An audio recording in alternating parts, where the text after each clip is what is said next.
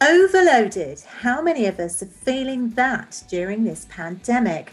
My next guest, Ginny Smith, science writer and presenter, explains what is going on in our brains with some useful tips in her latest book. Ginny, whose passions are neuroscience and psychology, loves to tell stories. She blogs and presents podcasts with well known scientists to explain science. Her latest is Braintastic for Kids. Let's find out more. Welcome, Ginny, to Tea Time with me, Ali Monjak. So, how are you in sunny Singapore?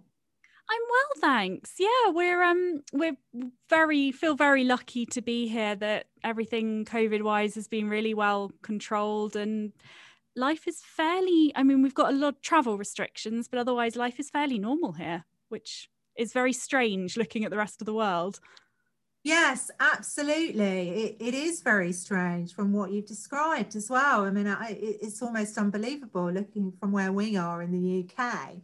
Um, so you've been quite busy, haven't you? And you have just written a book which is going to be released this week. And yes, very exciting. I'm, I'm going to say, funnily, because funnily enough, it's called overloaded, and goodness knows how many people must be feeling overloaded during this pandemic. So, yeah, was it written with that in mind? When did you start writing the book? No, I started well before the pandemic. I've it been it's been probably over two years since I started writing it. Um, so it's been quite a long project, but I did, I was still writing it when the pandemic hit. So there are a few chapters where I kind of picked up on things that people might be experiencing in the pandemic. Um, the title came partly from I wanted that kind of that feeling that um, well when it comes to brain chemicals there is so much going on all the time our brain is swimming in these chemicals and that there it can feel quite overloading. And I know I felt a bit overloaded when I was writing it, that it is just so complex. But also that actually that's what we're aiming to avoid is overloading the brain with any one chemical at any one time. And it's actually all about balance. So it was that kind of idea of of the overload of chemicals, but also the overload of information and complexity that I was experiencing when trying to research and write the book. I can imagine because it, it's you know with that sort of level of stress of trying to get things across so it's easily accessible to everybody. It, it must be quite stressful in a way, mustn't it? Really. Yeah, I mean, I love talking about the brain. It's my favorite thing to do, but I I, I know how complicated the brain is. I've been talking about it, writing about it for kids and adults for sort of 10 years. But when I started this project, I think I slightly underestimated that extra layer of complexity that comes when you look at the brain chemicals and just how much there is we still don't know about the brain when you get right down to that molecular level. And then, even more so, kind of joining up what's going on at the molecular level with how that affects our behavior. And, and neuroscience is quite a young science. It's mm. compared to physics and things, we've not been doing it for that long. And there is so much that we still don't know. So, one of the things that I found really interesting when writing the book was that I kept running into the edges of scientific knowledge. I would be talking to a scientist and I'd ask them a question that had come up in my reading, and they'd go, that's a great question. Yeah, we don't know that yet. Um, and that kept happening, which which is fascinating. But yes, did make it slightly challenging in writing the book. But one of the things that I like to do is is tell people when that's the case. Like I don't have all the answers. Scientists don't have all the answers. We have some answers and they're very interesting, but there's still huge amounts that we're working out.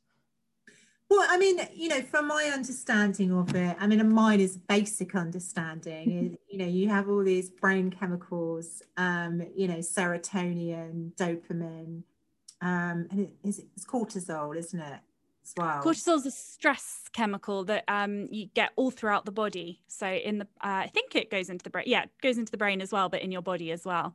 Um, so that's yeah, that's another layer of complexity. Some of these chemicals uh, have one effect in the brain and another effect in the body, or they're found in both, or they have slightly different effects in each. Um, but yes, sorry, carry on.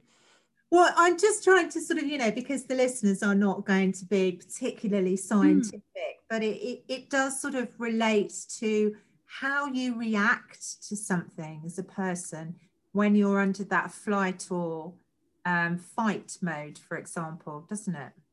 Yeah, so the stress chemicals are something that we all will have experienced and they have evolved to protect us. So if we see something that might be a threat, our brains initiate this whole response that involves our nervous system, but also the release of chemicals, one of which is cortisol, another one is adrenaline.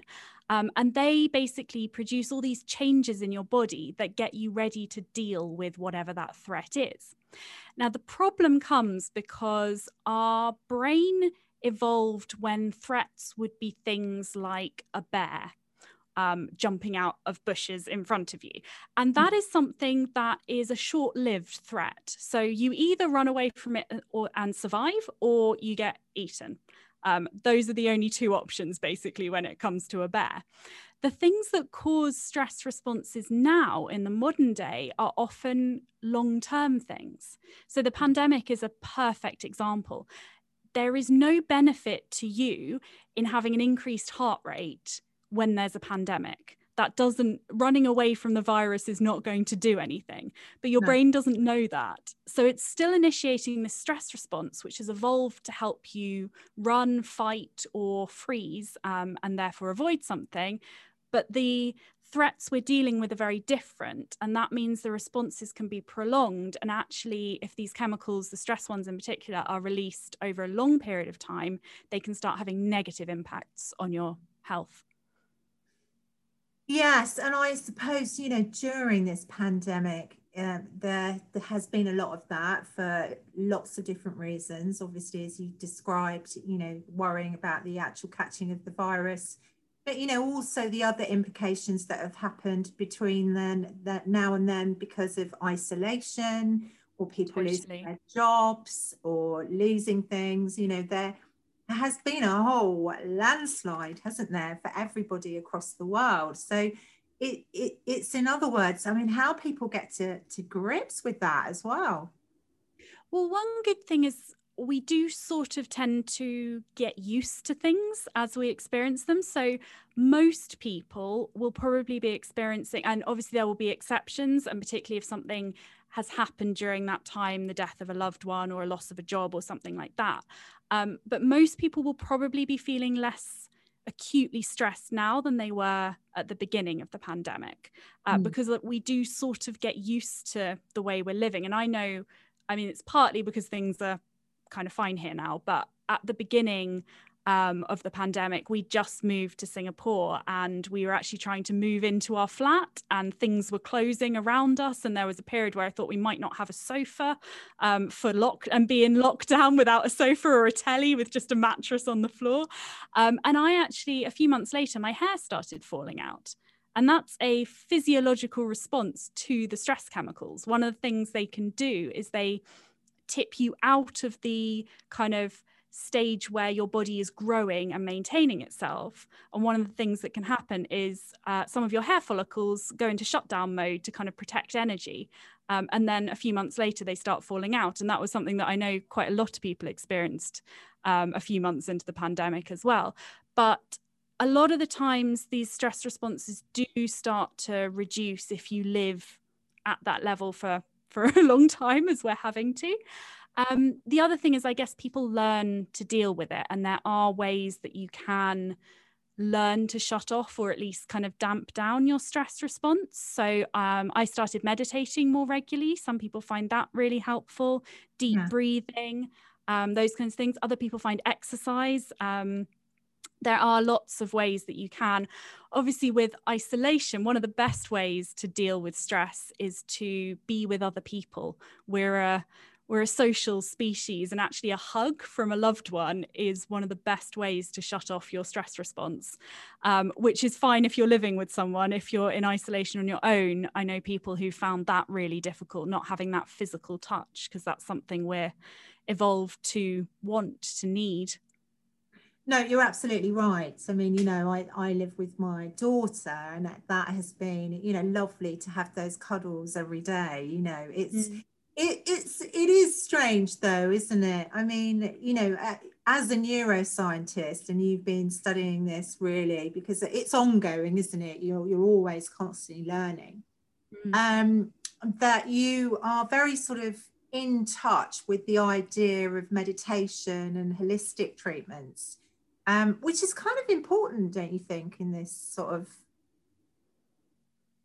Yeah, I yeah, I think um, you have to be really careful with the things that go under the umbrella of holistic or mm. wellness or those sorts of things because there are some things in there that there is absolutely no evidence for and there are other things that can actually cause harm meditation is a really interesting one because there is actually quite a significant and growing body of research um, looking into particularly mindfulness meditation that is finding in some people, not everyone, there are real positive benefits to it um, in terms of reducing the stress response and kind of calming reactivity. Because one of the things that we think happens in the brain is there's basically always a bit of a, a fight between your kind of reactive emotional responses and the mm. prefrontal areas of the brain, which are behind your forehead, which are the kind of more rational, logical ones.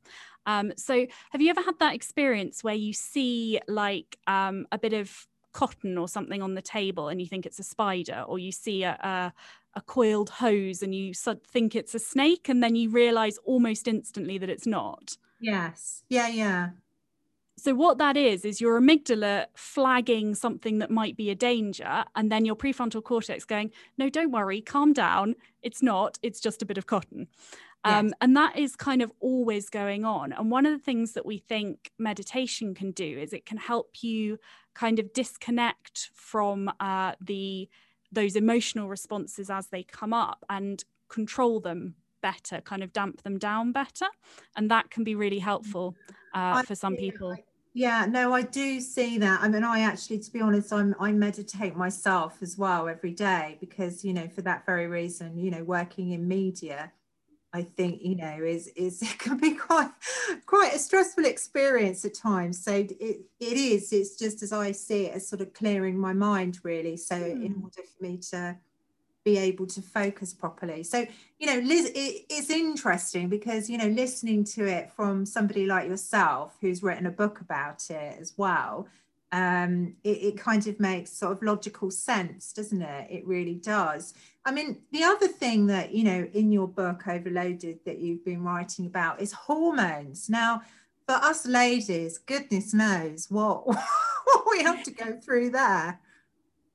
Yeah, so I actually don't go into the sort of reproductive cycle a huge mm. amount in the book. Um, and that's partly because there often isn't that much work connecting that up with neuroscience. Um, right. And one of the big problems in neuroscience is that, and actually in in basically most research done on humans, certainly behavioral research, psychology, neuroscience, that kind of thing, is it's almost always done on undergrads at universities. And often it's done on male undergrads, not right. always, um, mm. but often. And it's partly because they're the easiest sample to get. Like if you're a researcher working at a university, you can offer five pounds an hour and you'll get a bunch of very willing undergrads coming and helping you out. Or in America, I think they do it for course credit. Um, sometimes to help in psychology experiments. But it does mean that it can be quite hard to generalize experiments. So we know that something is the case in this group that was experimented on. But if they're all 19 year old boys, mm. does that tell us a lot about the rest of society? Um, so that is is quite an issue. And sometimes um, people who have estrous cycles are ruled out of experiments because it might complicate things. So I know that's often the case in um, medical trials, and actually people are starting to realise that it might be quite a good idea to test. You know, half of the population go through these fluctuations in hormones, um, and maybe we should check if that has an impact on medication. Um, but it's sometimes not done. So yeah, so in terms of how the estrous cycle affects neurochemistry, I did decide not to go into that just because I cover nine topics in the book, kind of each Mm-hmm. one as a chapter from learning and memory to sleep. If I tried to include that in each chapter, I just would never have finished writing the book. Um, but yeah, it's it's really really interesting, and it's it's something that actually I've been asked a few times.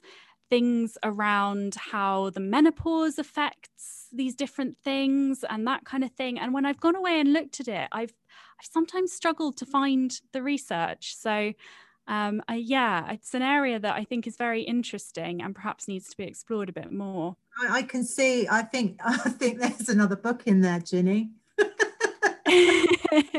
yeah, there def no, there definitely could be. I I do touch on some hormones in the book. Um, but generally, the brain is complicated enough without bringing too much of the body into it as well. So, most of the time, I stay above the neck, but there are a few hormones that I touch on, particularly in the um, eating chapter, because obviously there's a lot of communication between the gut and the brain um, in food and hunger and that kind of thing. But yes, a lot of the time, I stay stay above the neck. Well, that, I mean that that that is good though. I mean, it, it does look like a, an amazing book, and as you said, it, it it's taken you. It's been a couple of years in the pipeline to to make. I mean, what actually inspired you to to to go and study neuroscience? So I didn't actually discover neuroscience until I was at university. I went to university to study chemistry. Um, but the course that I did at Cambridge, you do four subjects in your first year. And I was kind of, I was a bit, couldn't really decide what to do as my fourth one. And I picked a course called Evolution and Behavior, kind of on a whim. Um, and then we had, it was mostly animal behavior, but we had one set of lectures on human behavior. And I just went, oh, this is interesting. Um, I've always been the kind of person who wants to find out how things work. And just the idea that there might actually be an area where you could find out how humans worked just really appealed to me. So I switched direction in my second year and went to um, study neuroscience and psychology and kind of put the chemistry stuff on hold. Although it turns out chemistry is involved in neuroscience as well. Um, so yeah, it was that. Re- it was a bit of a sort of happy accident that took me in that direction, and then I just, I just found it fascinating that we might be able to actually explain what to me feel like the biggest questions in science, like what is consciousness? How why do we behave the way we do? Why are people different to each other? Why do why do all the why do we experience things the way we do? That we might be able to actually do real science and find answers to those i thought yeah it just really excited me so i haven't And I mean, back. it's grown and yeah, absolutely, and it, it's grown and grown for you. I mean, you, you know, you're part of the British Psychological Society, aren't you? yes so um, i'm one of the presenters for their podcast PsychCrunch Yeah. So I mean, and that that must be. I mean, I've I've looked at it. I, I have to confess, I haven't actually listened to a podcast yet, but I will be definitely because you know I I do find it. You know, I think all of us during this pandemic have started to look at you know us as people and mm. started to think about you know how we do function because you know there's been so much stress and anxiety hasn't there really Definitely. And one of the things that I love about what I do is getting to talk to interesting people. And as you say, I'm always learning new things, but I also um, spend quite a lot of time talking to young people about their brains. Um, so a bit less at the moment, but pre-pandemic, I did a lot of going into schools um, and doing shows and workshops and things, and going to science festivals. And again, I think it's something that the more young people understand about their brains as they're growing up, how they're changing, um, how to get the best out of them through learning things for exams, understanding stress and anxiety. I think even if you don't want to be a neuroscience, everyone can benefit, neuroscientist, everyone can benefit from knowing a bit more about their brains. So, yeah, I'm really passionate about helping young people and adults understand what's going on in there. Well i think also you know there there is something in there i mean you know during this whole pandemic uh, as well people have gone a little bit of learning crazy perhaps Hmm. you know over the top in some ways because you know we we kind of thought, didn't we, as soon as lockdown happened, we'd have a lot more time on our hands. And in reality, is that the truth? I'm not so sure. But but however, I mean, you know, for an adult brain, how important is it, do you feel, you know, knowing what you know, for them to be learning things all the time? It's super important. So, one of the best things you can do for your brain to keep it healthy throughout your life is to keep challenging it, to keep learning new things. And that can be as simple as going to a different place or taking a different route on your walk, anything that's giving your brain different input is going to be changing the connections within your brain and, and sort of keeping them going. Because the thing that our brain does is it wants to be efficient. So if it's using connections, they get stronger. And if it's not using them, they get weaker and eventually get pruned away. So, what you want to do as you're getting older is to create as dense a network as you can. So keep as many different sets of uh, neurons connected as you can. You can think of it a bit like a road network. Mm. So hmm. it might be really, really efficient to just have one big motorway. But can you imagine if something happened to that road and that was the only route you had to get from A to B.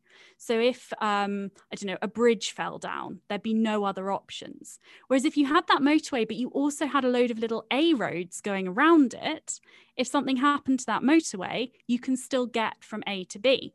So, as we get older, there's more likely to be problems in the brain. That might be a stroke, it might be the beginning of Alzheimer's disease. And what they can do is they can damage some of these connections. But if you've got lots and lots of connections to start with, damage to a few of them doesn't have as big an effect on your life because you mm. can take those other roads. So the more the denser the network you can build up, and, and this starts right from childhood. So we've got um, quite good evidence that the higher your level of education, the less likely you are to be diagnosed with Alzheimer's disease or the later you're likely to be diagnosed with it. And we mm. think that's because the more education you've got, the denser a network you've got to start with. But that's something you can keep building throughout your life by trying new things, learn a new musical instrument, go to a new place, speak a foreign language, anything that that keeps you learning and keeps those connections building and developing. I mean that is interesting. I mean, not obviously, you know, older adults obviously have not probably had the the opportunity for education as of course, but it doesn't have um, to be um, formal education. So it, it, it is just about keeping that that brain ticking over, no matter no matter. Yeah, and social um, social interaction does it as well. So, again, difficult at the moment. I don't know if we've got any evidence for whether Zoom calls do the same thing. I imagine they have a similar effect and be something to study in the future. But um, people who have strong social networks are also protected against dementia in later life. So even just socializing is enough to keep your brain going, keep it active. No, I, I completely understand what you mean. I mean, for me, my my whole sort of lockdown experience from September, when I actually came out of a TV studio, has been all over Zoom. And, yep. you know, I, I feel incredibly grateful. I really do, because I've met some amazing people like yourself and learned about many different things. So, yeah. Yeah. Well, can you imagine what this pandemic would have been like without the technology we have now? Just it would have been awful. So lucky to have Zoom and to have Netflix and to have all this stuff on demand. Um, yeah. And, and stuff where we have easy access to, I mean, you know, the internet is one big learning tool, isn't it? Really. So yeah, yeah definitely. We are incredibly lucky in that that way. I think so. So, is this your first book? This is my first solo book. So I've worked on a few um, sort of illustrated books by DK Publishing, who used to be Dorling Kindersley when I was a kid, that do yes. the very yeah. illustrated ones where we have a team of writers and illustrators um, and editors all kind of working together. But this is my first one that will that is all mine and has my name on the front. So that's quite yeah, it's very exciting. Um, so that that is fantastic, and you know, I mean, you're a part of many science networks anyway, aren't mm. you? You're part of the Cosmic Shambles Network. Yeah. Um, So, and I've also started um, Braintastic this year, which is all about helping young people, kids, um, and teenagers understand their brains. Um, so we do the kind of school shows things that I was talking about earlier. We've also got a science club all about the senses, which is all online. Um, so yeah, so I do Cosmic Shambles. I've got Braintastic, BPS. Um, yeah, lots of hats. you have got lots of hats, and of course you know, as you said, it, it's really easily accessible now because you just go online and you can digest basically, can't mm. you? Which is brilliant. Um, and you've also, you know, worked with lots of different people, haven't you? Like alongside Brian Cox, which, um, yeah, is is a very well-known scientist in his own right, isn't he? Yes, yeah. So he does um, various things with the Cosmic Shambles Network as well. I've worked with Robin Ince a lot, who um, is partner with Brian in Monkey Cage and those kinds of things. There's, yeah, I've met some very cool people through um, Cosmic Shambles, various astronauts. Um, Wonderful, cool. yes. Yeah, NASA, astronauts. So, yeah, I, I recently had um, on the show uh, an awards winning director, Dwight Steven-Boniecki who um, actually did a documentary on Skylab, which is the first international space station. Cool. That NASA produced in 1973, 1974. So, yeah.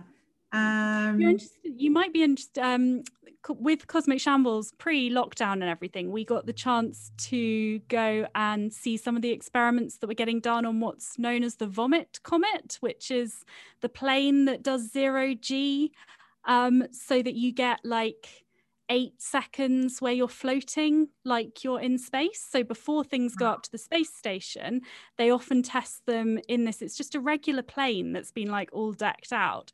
And then they fly in these amazing parabolas that mean that effectively the plane is falling. So everyone on it experiences zero G for a few seconds. I didn't get to go on it. I stayed on the ground and did the interviews there. But Helen Czerski, who I was working with, went up in the plane and got to play around whilst floating.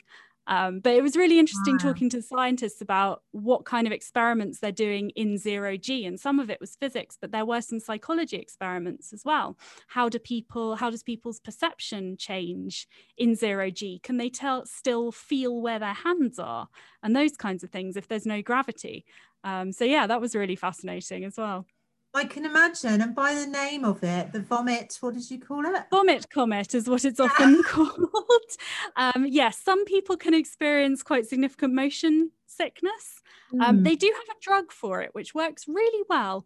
So I think there was only one person on Helen's flight who felt a bit dodgy. Um, right. But yeah. it does very much because the there are no uh, windows or anything in most of the plane. So you can't see outside. And then the plane is flying in such weird ways that um, motion sickness happens when basically when your eyes and your ears don't match. So your ears detect how you're moving. And if you're what you're seeing doesn't match how you're moving, your brain thinks you might have been poisoned. Um, so it decides to make you sick in order to get rid of whatever this poison is that's doing this weird thing to you. It's another example of your brain not quite understanding the modern world and thinking, oh, if that's happening, I must be poisoned.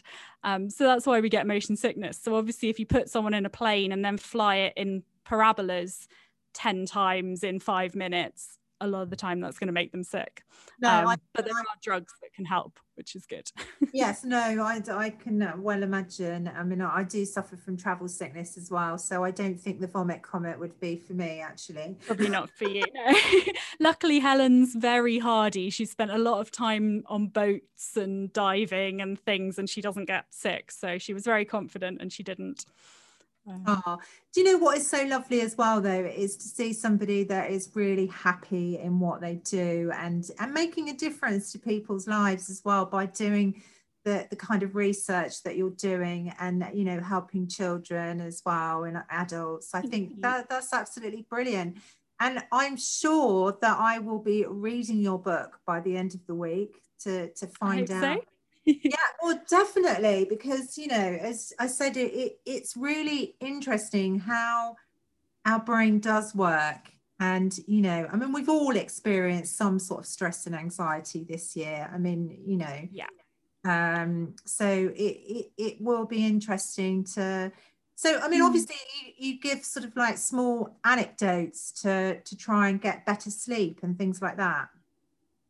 Yeah, so um, and the way the book works is each chapter is on a different topic, and I go into the chemicals involved in that topic, some of the behavioural research, and I try and sort of pull out what we might be able to learn in each topic, how to learn and remember things better um, you know what what what we can actually learn from the research. And yes sleep is one that I always find whenever I do talks, people have loads of questions about sleep. Mm. It's fascinating. Um, and again, there's a huge amount we still don't understand. I mean, scientists still don't know why we sleep. Um, but we are starting to understand the kind of networks that transition us from wake to sleep and the chemicals that are involved in that.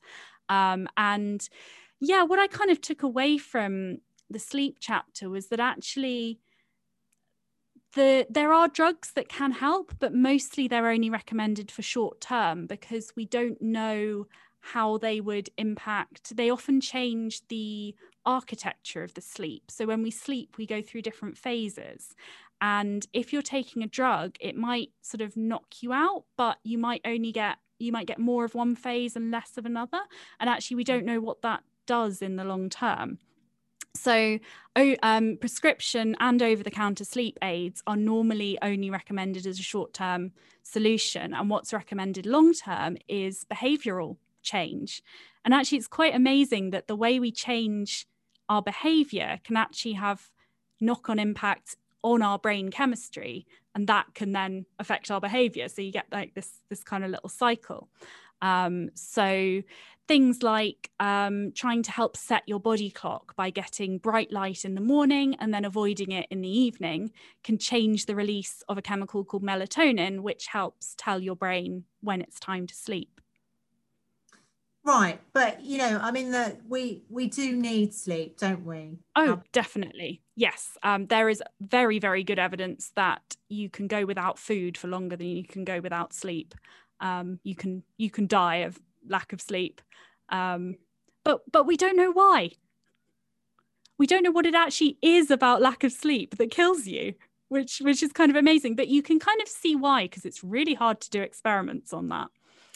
Um, you mm. can't ethically keep people awake until they die and then see what's happened because no that wouldn't be ethical no. um, and this is actually one of the big problems in neuroscience and psychology that often you can't do the experiment that might give you an answer because it would mm. hurt people and and you can't do that or because you need to know what's going on over a really long period of time um, and that you can't follow people for, or you can follow people for 70 years, but you can't get them to do something every day for 70 years and see what happens. So that's one of the, the kind of limitations that we have in psychology and neuroscience. And it means we have to look at what's happening in cells in petri dishes or in uh, mice or rats, perhaps, and then try and translate that into humans because we can't do the experiments actually in humans. No, I understand. It, it would be, as you said, ethically not not. no.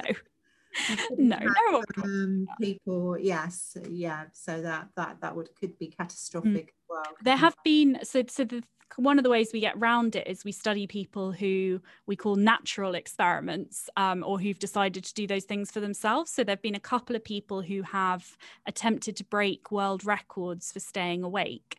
And I hmm. think mm it's now not included in any record books because we know that it's dangerous to do. Um, but there are a couple of people who did it and stayed awake for five or six days and started hallucinating, and all these weird things happened to them.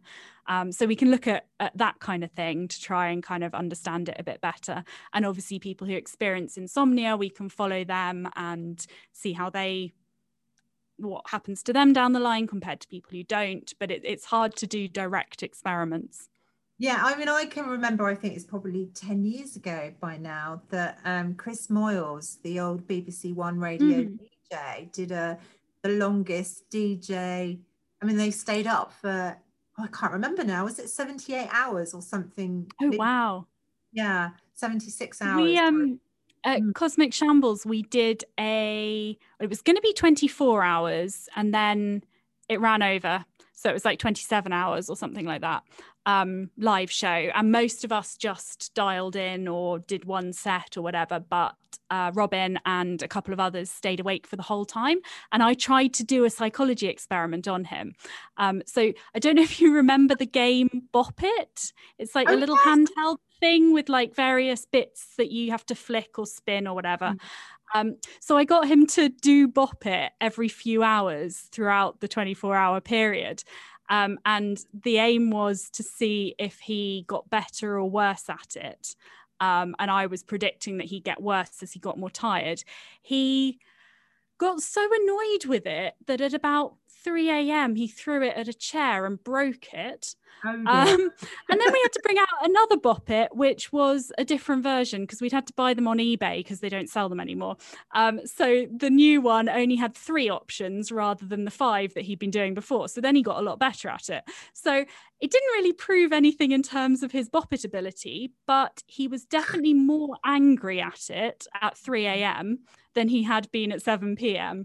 So, an emotional control is one of the things that we know sleep really affects. So, if you've not had enough sleep, you might get tearful or you might get irritable. Um, and that's because the executive functions, a bit behind your forehead, kind of shut down first. So they're not controlling your amygdala quite as much, and you become more reactive. Um, if you're tired, more emotionally reactive. So I think we we we maybe got some suggestions that he was experiencing that, even if we didn't see his cognitive ability at a bop it change yeah. because of um, technical issues. Oh, bless. No, so I mean, that kind of relates to what you would maybe term as brain fog. Yeah, I think maybe a little bit. Um, executive functions is is the kind of the bit where you're planning um you're kind of decision making all of that is. And i think everyone's experienced if they're very tired that those are the things that feel like such a big deal. Like you just can't i can't i can't decide what to have for dinner. Or you know even silly little things like that if you've missed a night's sleep. Um so yeah it does seem like well basically if the brain is running low on energy, it's going to keep the most important functions running. So yeah. The most important function is keeping you breathing and keeping your heart rate going. So that's that's definitely going to stick around. The next most important is threat detection. It's you know, is there a bear? Do I need to run away from it? That is really important. So even if you're tired, your emotional systems are still switched on. The kind of forward thinking, forward planning, rational bits are in evolutionary terms a bit less important. Um, so if you're going to power down one bit of the brain, that will be the bit to go. Um, and we know those connections between the frontal cortex and the emotional areas of the brain do deteriorate if we've not had enough sleep. And that is also a risk factor for anxiety and depression. So there are really strong links between sleep problems and anxiety and depression. And unfortunately, they go both ways. So if you're not sleeping well, you're more at risk of anxiety and depression. Of course, if you're anxious or depressed, that can lead to not sleeping well. So you can end up in this this nasty sort of vicious cycle um, right. um, that it's hard to break out of. Yeah, I mean, it, it, has been said. I know that you know. I, I know a little bit about mental health. I mean, I, I really, I couldn't claim to be an expert in any way, shape, or form, but um, it can also go the opposite way, though, can't it? With anxiety and depression, you can end up sleeping Yes, and again this is this is one of the really interesting things that in my mood chapter I talk a bit about anxiety and depression and the number of different theories for chemically and physically what's going on um, are huge. Um, and I cover sort of three of them. One of them is this imbalance between the frontal lobe and the um, amygdala. Um, but there but there are lots of others and it may be that actually in different people you're getting different causes for depression um, so for example there seem to be a subgroup of people with depression who have high levels of inflammation in the body and actually in them um, traditional antidepressants often don't work but if you can reduce the inflammation that has a bigger effect so right. i think with the treatment of mental um, health conditions, we need to stop sort of grouping everyone into Together. one category and start looking at more personalized approaches. And one of my hopes for the future is that we might be able to develop some kind of tests that will tell us which drugs might work best for which subgroups. Um, so I spoke to a really interesting researcher called Catherine Harmer um, for the book, who's looking at the way people process positive and negative information. So, most of us, if we're shown a happy face and a sad face, will spend more time looking at the happy face. But mm. people with depression will spend more time looking at the sad face. Um, and they'll also remember negative information better, whereas most of us remember positive information better. But she found that um, if you treat people with SSRIs, and normally um, we know that only about a third of people, sorry, break that down, SSRIs. Yes. Yes, I was just going back on that. So, um, SSRIs are the most common form of antidepressant. It stands for selective serotonin reuptake inhibitor, um, but it's the most common drug used. So, if you are suffering depression, you go to the doctor, the first drug they will try you on will probably be an SSRI. But only about a third of people will respond to the first SSRI they take and it takes six weeks before you see a response. So you'll feel just as bad or sometimes even worse for six weeks before you start feeling better. And if you don't feel better after six weeks, they try you on a different one and then wait another six weeks. Right. And then they maybe try you on a different one. So it can take a really long time to find a drug that works for that individual person. And what Catherine's research has found is that after one dose of the drug, she can see a change in how people with depression are taking in information. So, in the people who are going to respond to that drug, for whom it, people it will help them, they start looking at the happy face straight away. They don't feel any better, but mm. she can see it in her tests that they're looking at that happy face. So, she, this test could tell us straight away whether someone will respond to that SSRI. So if they're not responding, you can try them on a different one after a week rather than after six weeks, which would make a huge difference. So I'm mm-hmm. really hopeful for the future that these kind of personalized approaches, not just going, this is a drug that normally works for your condition, but this is a drug that might work for you. And let's see, can we test whether it will work for you rather than it being trial and error? Yeah, definitely. That that sounds really good because i think you know i mean i not that i have the knowledge that you have but you know being a journalist and having read lots of different things articles to do with mental health or done interviews on mental health um, it does strike me that there has been a reoccurring theme with you know doctors and um, other people you know to do with different treatments that they just tend to stick to the same thing for a certain band of people. And you know surely i mean i can just see that as a you know a, a person looking from the outside in. It, it has mm. got to be a different um yeah it's just it's i don't think it's the fault of the sorry um oh, yeah think it, it's got to be a different treatment strategy for every individual because yeah. Um, i think the problem is at the moment that doctors i mean some of the case the tests don't exist yet. So the best thing we can do is trial and error. And mm. generally doctors will start with the drug that has the least chance of side effects. And then if that doesn't work they go on to one that may have worse side effects and then so on.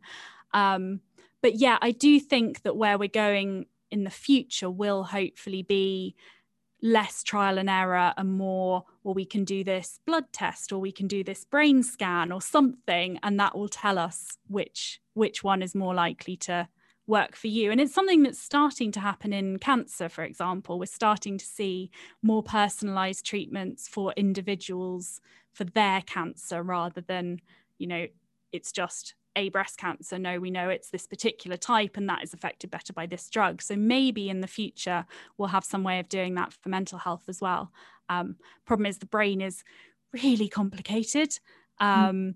so we also have the problem that drugs affect the whole brain and actually it might only be a little part of it that we want to be affected but we take the drugs orally they go into our blood they go all throughout our bodies and to the whole of our brain. And that's one of the reasons we get side effects. So, another idea is whether you could create drugs that target just the particular bit of the brain that needs them and isn't washed throughout the whole brain and that might have fewer side effects as well but again the technology of how you do that is is very new and not quite not there yet and very complicated yeah yeah but it does sound like you're on the case Ginny and that's good to know i mean i'm not going to be doing the research but yeah. I yeah, I think it's I think it's a really interesting area, and there are scientists and technology companies out there who are looking at developing them. Um, and I mean, there are already some kind of non-drug versions of it. So there's um, implants that are being tried used for some very severe brain diseases that are like little pacemakers for the brain. So they provide tiny little electrical shocks. Um, and they're used sometimes in Parkinson's, and you can insert them right into the part of the brain that is damaged in people with Parkinson's disease and and they're having quite good success but it's brain surgery so you're only going to do that for really severe cases because of the risks. So can we find something that's targeted like that but less invasive and less risky? I think that's the challenge. Yes. Yeah yeah. No it, it does sound like a, a really interesting challenge as well mm. and one that seems to sort of um, inspire you, doesn't it? Really, to to keep finding out about you know the neuroscience of our brain. As you said, it's it's such a young subject, really, in the scheme. And it's changing all the time. Like there will be stuff that I wrote in the book 18 months ago that is now wrong, that we have new information on. But that's just how neuroscience works. We're all, I mean, scientists there are so many wonderful researchers out there discovering new things every day um, and i'm just reading them and repeat repeating them and hopefully translating them in a way that people can understand but it's the scientists doing the hard work.